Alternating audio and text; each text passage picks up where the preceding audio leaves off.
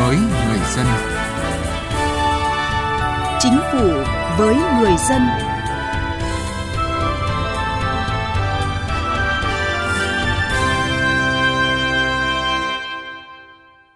Xin kính chào quý vị và các bạn. Thưa quý vị và các bạn, chương trình Chính phủ với người dân hôm nay có những nội dung chính sau đây. Thực hiện chính sách bảo hiểm xã hội, bảo hiểm y tế ở vùng đồng bào dân tộc thiểu số và miền núi. Số hóa để nâng cao hiệu quả giải quyết thủ tục hành chính. Sau đây là nội dung chi tiết. Thưa quý vị, trước hết chúng tôi giới thiệu một số chính sách bảo hiểm xã hội, bảo hiểm y tế đối với đồng bào dân tộc thiểu số và miền núi. 98% đồng bào dân tộc thiểu số tham gia bảo hiểm y tế. Đây là một trong những mục tiêu cụ thể được nêu ra trong nghị quyết số 88 của Quốc hội phê duyệt đề án tổng thể phát triển kinh tế xã hội vùng đồng bào dân tộc thiểu số và miền núi giai đoạn 2021-2030.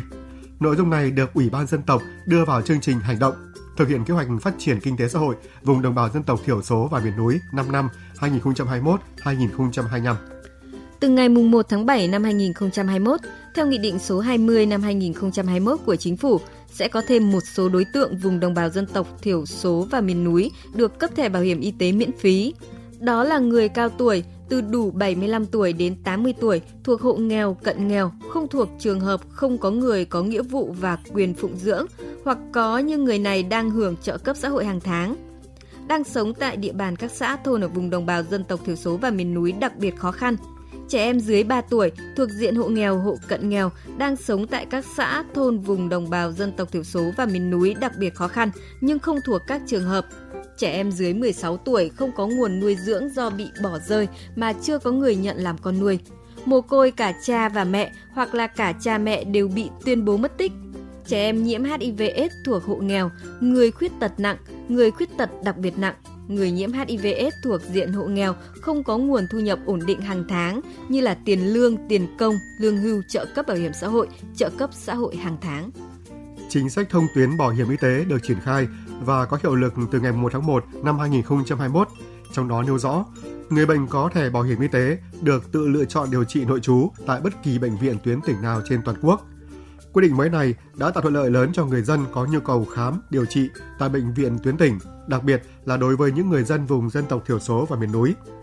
Người dân bệnh nhân vùng đồng bào dân tộc thiểu số và miền núi sẽ có nhiều thuận lợi khi tiếp cận dịch vụ y tế tiên tiến hiện đại trong khám chữa bệnh tại các tuyến này.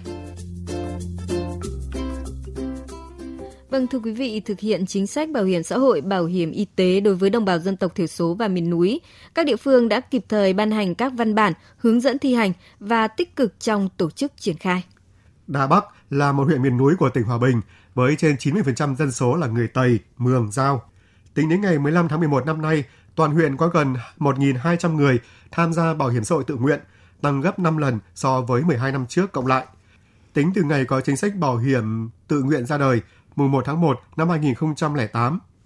Bảo hiểm xã hội huyện Đà Bắc luôn coi trọng công tác đào tạo đại lý, thu bảo hiểm xã hội, bảo hiểm y tế, đẩy mạnh đa dạng hóa các hình thức tuyên truyền trực tiếp và linh hoạt như phát thanh lưu động bằng tiếng phổ thông và tiếng dân tộc thiểu số, tuyên truyền trực quan bằng pano, áp phích, băng rôn, phát hành tờ gấp, tổ chức quầy tư vấn tại các buổi chợ phiên. Qua đó, người dân tích cực tham gia bảo hiểm xã hội, bảo hiểm y tế để được hưởng các chính sách an sinh xã hội. Bên cạnh việc thực hiện tốt những chính sách hỗ trợ bảo hiểm xã hội, bảo hiểm y tế của Trung ương, tỉnh Bắc Cạn cũng đã ban hành nhiều chính sách hỗ trợ đóng góp bảo hiểm xã hội với sự tích cực của các cấp ngành từ tỉnh đến cơ sở. Chính sách bảo hiểm xã hội, bảo hiểm y tế đã đi vào cuộc sống và phát huy hiệu quả tích cực, làm thay đổi và chuyển biến mạnh mẽ nhận thức của cán bộ đảng viên, các cấp các ngành và người dân trong tỉnh. Số người tham gia bảo hiểm xã hội tự nguyện ngày càng tăng – nếu như năm 2019 chỉ có hơn 3.200 người tham gia bảo hiểm xã hội tự nguyện, thì đến hết ngày 30 tháng 9 năm nay đã tăng lên là hơn 9.200 người. Tính đến hết năm 2020, toàn tỉnh Lai Châu có 38 xã đạt chuẩn nông thôn mới. Đồng nghĩa với việc các địa phương này không còn thuộc danh sách xã đặc biệt khó khăn giai đoạn 2021-2025 theo quyết định của Thủ tướng Chính phủ. Việc này kéo theo gần 106.000 người bị cắt giảm việc hỗ trợ mua thẻ bảo hiểm y tế – khiến tỷ lệ bao phủ bảo hiểm y tế của địa phương từ gần 97% giảm xuống còn hơn 73%. Ông Dương Đức Tuấn, Phó Giám đốc Bảo hiểm xã hội tỉnh Lai Châu cho biết, Bảo hiểm xã hội tỉnh Lai Châu hiện đang tích cực phối hợp với chính quyền các cấp tăng cường tuyên truyền để người dân hiểu rõ hơn về quyền và lợi ích khi tham gia bảo hiểm y tế, từ đó tích cực dành kinh phí để mua thẻ bảo hiểm y tế. Chúng tôi sẽ phân ra từng nhóm đối tượng để tuyên truyền sâu rộng đến à, mọi tầng lớp nhân dân bị ảnh hưởng và đặc biệt là cũng phối hợp với các sở ngành tham mưu cho tỉnh để có những cái chính sách hỗ trợ một phần kinh phí đóng bảo hiểm y tế cho người dân. Chúng tôi tiếp tục phối hợp với lại Ủy ban nhân dân từ cấp huyện, cấp xã đến từng thôn bản để người dân hiểu và tham gia bảo hiểm y tế. Cùng với các hoạt động hỗ trợ sinh kế để giúp chị em phát triển kinh tế, các cấp hội phụ nữ ở tỉnh Đắk Lắk còn tích cực triển khai các hoạt động gây quỹ để mua bảo hiểm y tế tặng hội viên khó khăn. Hoạt động này đã giúp cho nhiều chị em có cơ hội tiếp cận với dịch vụ y tế, chăm sóc sức khỏe, giảm gánh nặng kinh tế khi không may ốm đau. Bà Trần Thị Phong, Phó Chủ tịch Hội Liên hiệp Phụ nữ tỉnh Đắk Lắk cho biết. Cái cách làm của các đơn vị, họ xây dựng những cái mô hình rất là hay. Ví dụ như là thu gom phế liệu này, làm thuế theo nhóm thì là để cho chị em làm thuế và trích ra một cái nguồn quỹ để rồi mua thẻ bảo hiểm. Thì cái cách làm rất là đa dạng, rất là phong phú. Như vậy thì thể hiện được tính nhân văn và cũng như là cách làm sáng tạo của các cấp hội thì chúng tôi cũng thấy rằng là việc đó cũng cần khuyến khích. Cải cách hành chính với người dân và doanh nghiệp.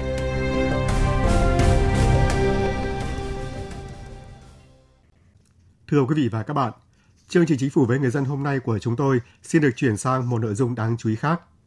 Xóa bỏ hoàn toàn hóa đơn giấy, tiến tới áp dụng hóa đơn điện tử trên toàn quốc nhằm nâng cao hiệu quả quản lý thuế là nội dung cơ bản trong Nghị định số 123 của Thủ tướng Chính phủ và Thông tư số 78 năm 2021 của Bộ Tài chính.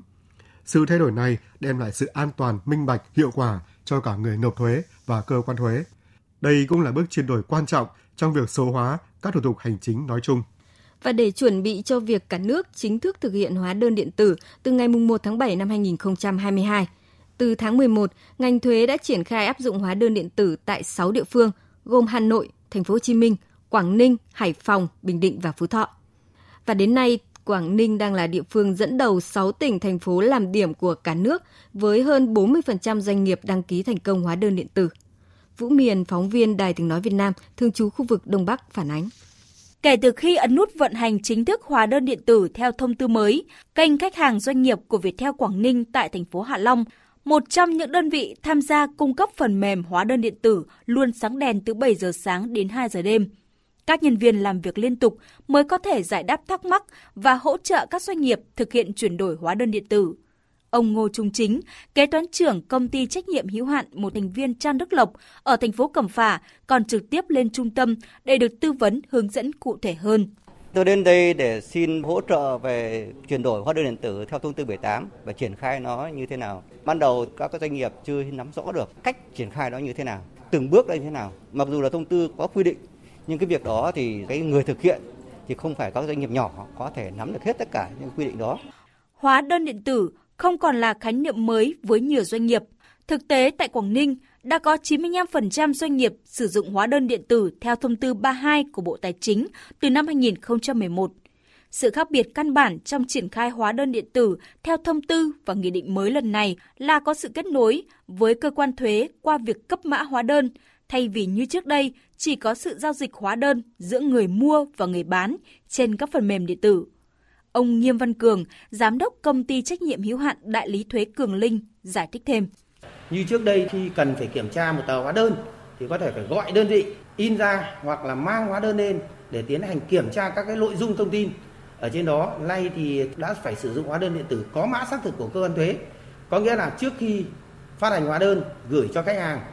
thì người nộp thuế phải gửi thông tin hóa đơn theo một cái tệp định dạng của ngành thuế về cho cơ quan thuế và để lấy mã xác thực thì mới được phát hành cho hóa đơn và như vậy thì mọi dữ liệu đã được cơ quan thuế quản lý thì sẽ giúp cho công tác quản lý được à, chặt chẽ. Hình thức hóa đơn điện tử có mã và không có mã là khái niệm mới được quy định tại Nghị định 123. Thông qua mã quản lý là một dãy số duy nhất, ngẫu nhiên do hệ thống của cơ quan thuế tạo ra. Một số đơn vị quản lý có thể kiểm tra thông tin của hàng hóa chỉ sau một cú kích chuột. Trung tá Nguyễn Sĩ Trúc, Giám đốc Viettel Quảng Ninh, một trong những nhà cung cấp phần mềm sử dụng hóa đơn điện tử cho biết ưu việt rất là lớn đấy là khi mà hàng hóa lưu thông các cái cơ quan ờ, liên ngành có thể là kiểm tra được. Bởi vì cái hóa đơn này ấy, trước kia ấy, thì lại lưu ở các cái doanh nghiệp. Còn bây giờ ấy, các cái hóa đơn ấy thì để được lưu ở các cơ quan thuế. Tất cả hàng hóa của chúng ta thì đều có QR code chỉ cần là check sẽ truy xuất nguồn gốc rồi ờ, hóa đơn chứng từ rồi cái ờ, doanh nghiệp.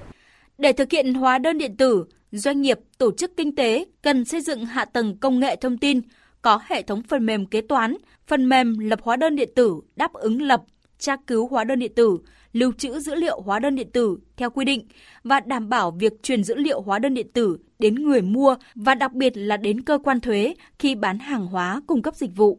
Ông Cao Ngọc Tuấn, Cục trưởng Cục Thuế Quảng Ninh nói. Chúng tôi sẽ thực hiện đồng bộ rất nhiều các giải pháp. Một trong những cái giải pháp rất là quan trọng là vẫn phải thường xuyên liên tục làm tốt cái công tác tuyên truyền để cộng đồng doanh nghiệp để cả xã hội thấy được cái lợi ích của việc triển khai hóa đơn điện tử, tăng cường hướng dẫn và đôn đốc các nhà cung cấp các phần mềm, đường truyền và tháo gỡ khó khăn kịp thời cho doanh nghiệp. Trong các nội ngành thì chúng tôi giao và kiểm soát các kỳ chỉ tiêu phát động thi đua để có những cái khen thưởng kịp thời đối với các đơn vị cá nhân có những thành tích tốt trong công việc triển khai hóa đơn điện tử. Quảng Ninh phấn đấu toàn bộ doanh nghiệp chuyển đổi sử dụng hóa đơn điện tử xong trước tháng 12 năm 2021 và đôn đốc vận động các hộ kinh doanh cá thể chuyển đổi sang hóa đơn điện tử hoàn thành trong tháng 1 năm 2022.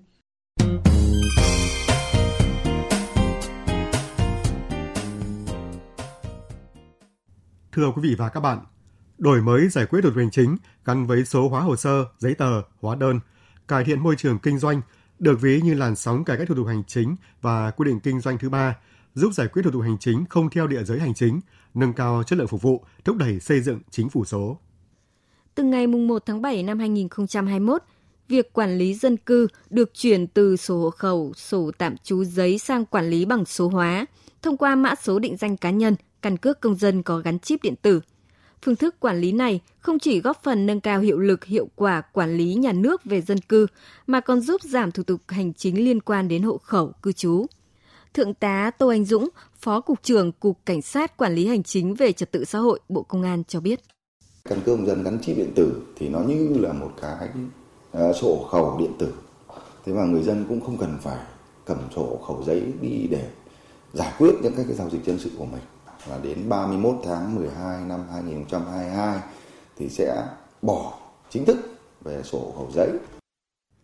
Trước đó, để tạo điều kiện cho người dân trong giải quyết thủ tục hành chính, tháng 3 năm 2021, Thủ tướng Chính phủ ban hành quyết định phê duyệt đề án đổi mới việc thực hiện cơ chế một cửa, một cửa liên thông trong giải quyết thủ tục hành chính, theo hướng không phụ thuộc vào địa giới hành chính, gắn với số hóa và sử dụng kết quả số hóa hồ sơ, giấy tờ, kết quả giải quyết thủ tục hành chính.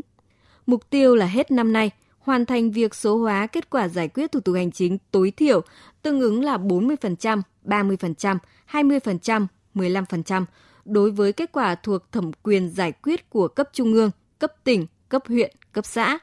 100% thủ tục hành chính tại Trung tâm Phục vụ Hành chính công được số hóa. Bà Trần Thị Hoài Trâm, Giám đốc Trung tâm Hành chính công tỉnh Thừa Thiên Huế cho biết. Hiện tại chúng tôi đang sổ hóa tất cả các hồ sơ thủ tục hành chính đã nộp tại trung tâm hành công hướng tới xây dựng một chính quyền số. Thì người dân sau đây chỉ cần cung cấp cái mã số của mình thì họ có được tất cả các cái thủ tục hành chính mà họ đã xử lý rồi thì họ không cần phải nộp lại hồ sơ giấy tờ đó nữa. Theo Phó Giáo sư Tiến sĩ Ngô Thành Can, giảng viên cao cấp Học viện Hành chính Quốc gia,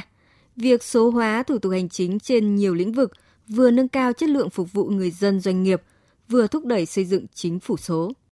Nhiều địa phương đã kết hợp một cửa vật lý và một cửa điện tử để tạo điều kiện cho các cá nhân, cho tổ chức giảm cái thời gian thực hiện những cái à, giao dịch về hành chính. Một trong những cái phần mà chính phủ cũng quan tâm đấy là à, lưu trữ tài liệu rồi là số hóa hay là chúng ta thực hiện cái à, dịch vụ công trực tuyến cấp độ 3 cấp độ 4 thì tiết kiệm do chúng ta giảm được cái số lượng của bộ phận một cửa này, do giảm chi phí tái sử dụng giấy tờ tài liệu này, à, do giảm thời gian để chờ đợi thực thi này, à, rồi tiết kiệm những cái chi phí khác do chúng ta sử dụng phương thức điện tử.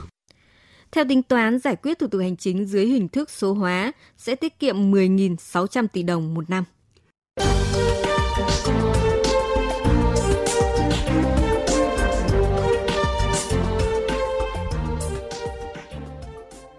Thưa quý vị và các bạn, tại dự thảo nghị định sửa đổi bổ sung một số điều của nghị định số 61 của chính phủ về thực hiện cơ chế một cửa, một cửa liên thông trong giải quyết thủ tục hành chính, số hóa tiếp tục là một trong những nhiệm vụ giải pháp được nhấn mạnh với 5 nội dung là gắn kết việc số hóa hồ sơ giấy tờ, kết quả giải quyết thủ tục hành chính với quá trình tiếp nhận xử lý thủ tục hành chính tại bộ phận một cửa, tạo cơ sở hình thành dữ liệu sống, sạch, đủ và chính xác đổi mới tổ chức quản lý kết nối chia sẻ dữ liệu phục vụ việc đơn giản hóa trong chuẩn bị tiếp nhận giải quyết hồ sơ thủ tục hành chính theo cơ chế một cửa một cửa liên thông. Mở rộng việc tiếp nhận giải quyết hồ sơ thủ tục hành chính theo hướng không phụ thuộc vào địa giới hành chính trên cơ sở ứng dụng công nghệ thông tin trong thực hiện cơ chế một cửa một cửa liên thông. Nâng cao tính chủ động trong đổi mới, nâng cao hiệu quả, năng suất lao động của bộ phận một cửa và đổi mới việc giám sát đánh giá chất lượng giải quyết thủ tục hành chính theo thời gian thực trên cơ sở ứng dụng công nghệ mới. Theo đó sẽ nâng cấp hoàn thiện hạ tầng kỹ thuật, các hệ thống công nghệ thông tin, nâng cấp hoàn thiện hạ tầng kỹ thuật hệ thống thông tin một cửa điện tử cấp bộ, cấp tỉnh để đáp ứng yêu cầu số hóa và sử dụng kết quả số hóa hồ sơ giấy tờ, kết quả giải quyết thủ tục hành chính cũng như là việc kết nối chia sẻ dữ liệu với các hệ thống thông tin, cơ sở dữ liệu quốc gia, cơ sở dữ liệu chuyên ngành. Nâng cấp hoàn thiện cổng dịch vụ công quốc gia để đảm bảo thực hiện xác thực, định danh và kết nối chia sẻ dữ liệu giữa các cơ sở dữ liệu quốc gia, cơ sở dữ liệu chuyên ngành, hệ thống thông tin giải quyết thủ tục hành chính cấp bộ, cấp tỉnh, tổ chức thực hiện kết nối chia sẻ dữ liệu giữa các cơ sở dữ liệu quốc gia, cơ sở dữ liệu chuyên ngành, hệ thống thông tin, Cổng Dịch vụ Công Quốc gia và hệ thống thông tin giải quyết thủ tục hành chính cấp bộ, cấp tỉnh qua trục liên thông văn bản quốc gia. Thưa quý vị và các bạn, đến đây chúng tôi xin kết thúc chương trình Chính phủ với người dân hôm nay. Chương trình do biên viên Thu Thảo biên soạn và thực hiện. Cảm ơn quý vị và các bạn đã quan tâm theo dõi.